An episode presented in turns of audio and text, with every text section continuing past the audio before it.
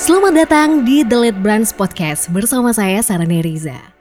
Walaupun masa pandemi ini membuat saya lebih sedikit ketemu sama orang, tapi ternyata dengan kecanggihan teknologi video conference, saya bisa bertemu dengan banyak orang termasuk dengan mereka yang ingin belajar public speaking.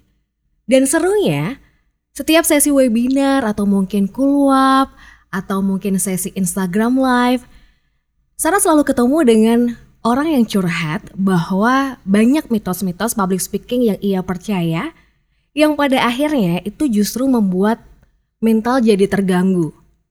Bukan jadi gila atau depresi, bukan. Tapi ada ketakutan-ketakutan yang akhirnya mengendap dalam alam bawah sadar dan itu akan mempengaruhi dia ketika harus tampil berbicara di depan umum. Namanya aja mitos ya, artinya ini adalah sesuatu yang sebenarnya tidak benar, tapi sudah terlanjur dipercaya banyak orang. Mungkin sudah turun-menurun dan disebarluaskan, sehingga pada akhirnya banyak orang yang mempercayai tanpa dia sadari bahwa itu adalah sesuatu hal yang tidak benar. Nah sebenarnya, ngomongin soal mitos public speaking, apa aja sih mitos yang sering dipercaya sama orang dan justru bikin mental block? Jadi takut, terus dia jadi nggak pede, jadi banyak pikiran, pengen tampil sempurna dan akhirnya justru menjadi beban tersendiri buat dia. Apa aja sih mitos dalam public speaking itu? Yang pertama adalah public speaking bakat dari lahir. Udah deh, ini kayaknya semua keterampilan mitos ini berlaku ya. Artinya ada orang yang bakat nyanyi, ada orang yang bakat memasak, ya itu wajar. Potensi dari dalam diri yang dibawa mungkin dari keturunan gitu kan ya itu sangat wajar gitu. Tapi mau dia punya bakat, mau nggak punya bakat, sebenarnya yang menentukan adalah sejauh apa dia mau berusaha, mau berlatih, dan mau menambah jam terbang. Bakat memang berguna untuk satu dua orang karena mungkin ada beberapa orang yang dapat gift nggak usah banyak latihan tapi performanya bisa bagus gitu ya.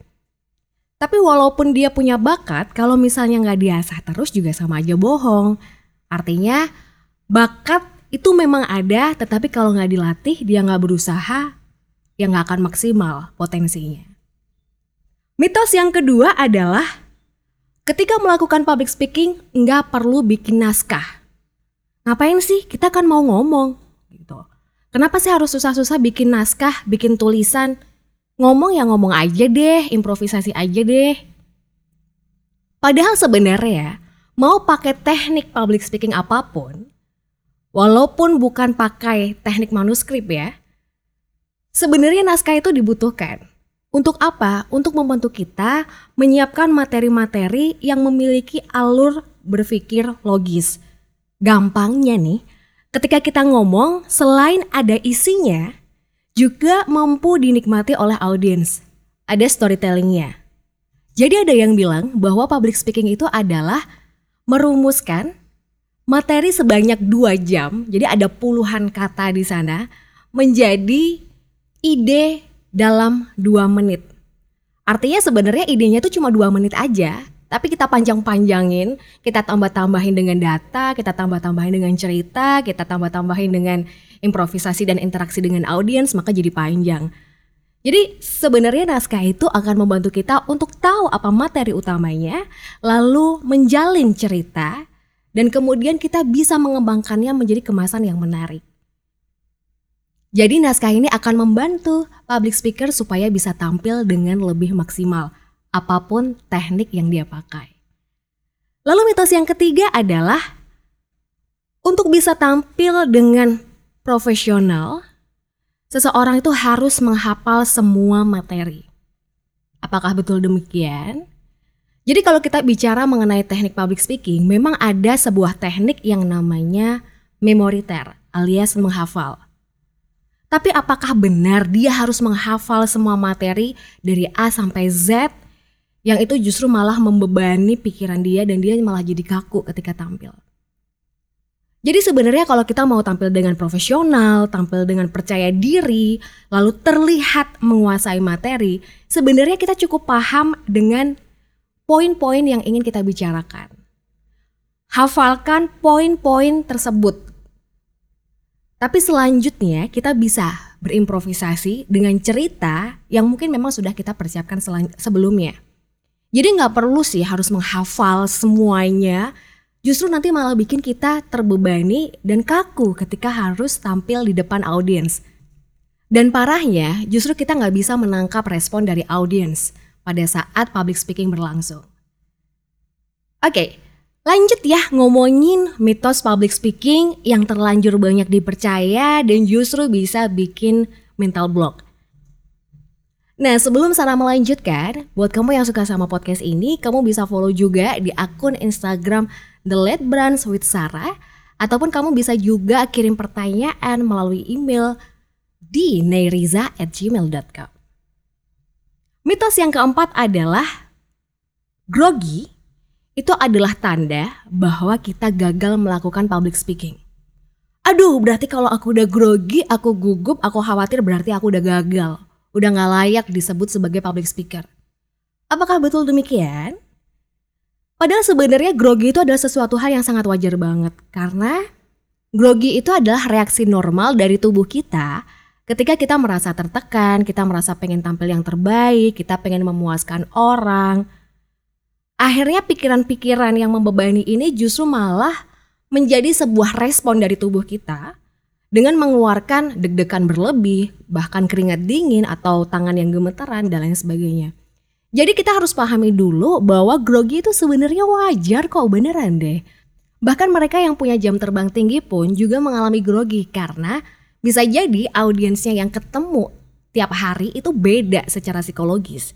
Artinya apa? Kita akan selalu ketemu dengan situasi yang berbeda, audiens yang berbeda, suasana yang berbeda, baik dari sisi kita sebagai komunikator maupun sisi komunikannya. Walaupun mungkin orangnya sama, tapi bisa aja situasi dan juga kondisi psikologisnya berbeda.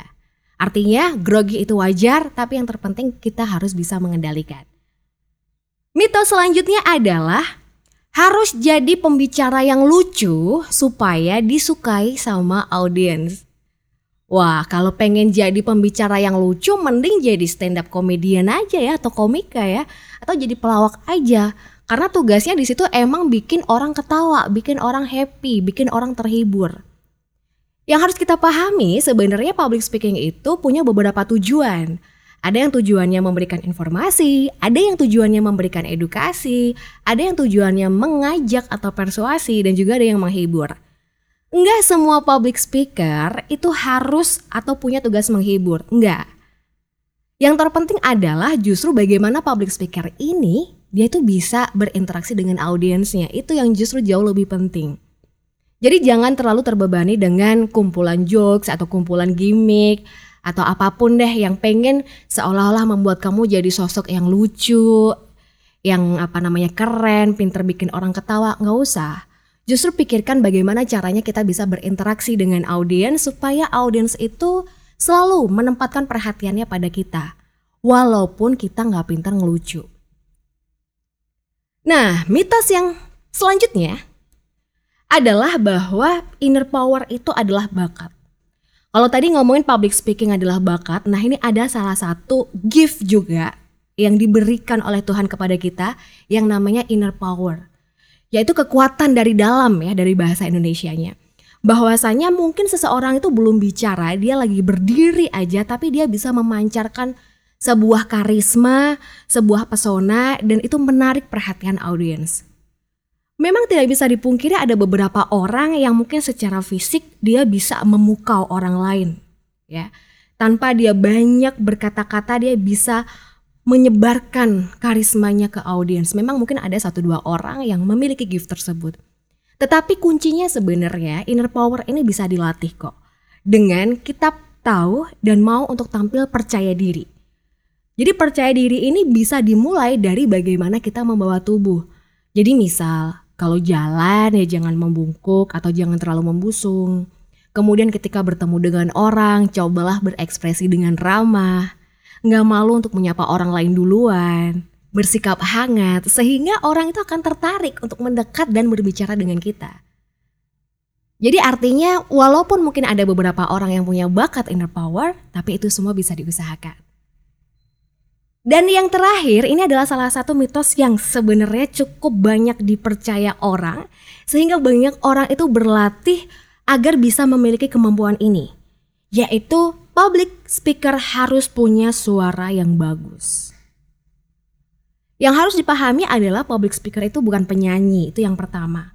Bahkan penyanyi pun nggak harus kok punya suara yang bagus gitu kan.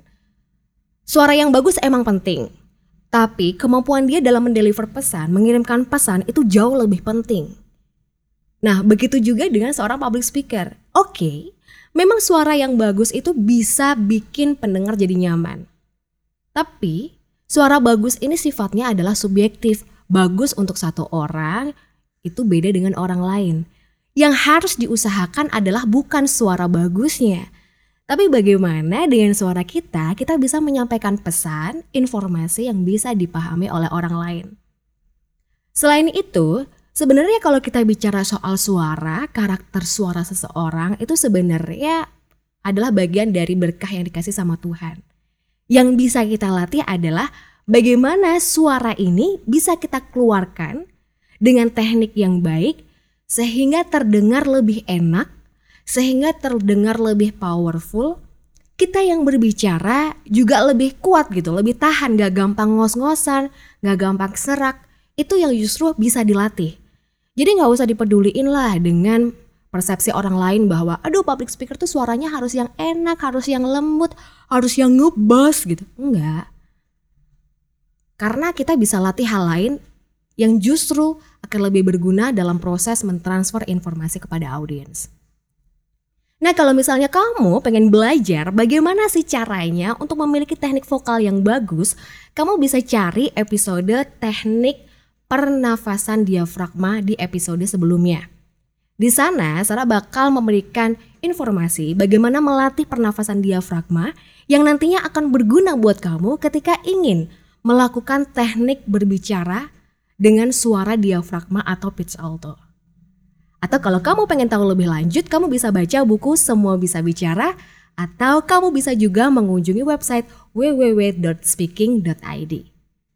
Terima kasih buat kamu yang sudah mendengarkan episode kali ini. Sampai bertemu di episode selanjutnya.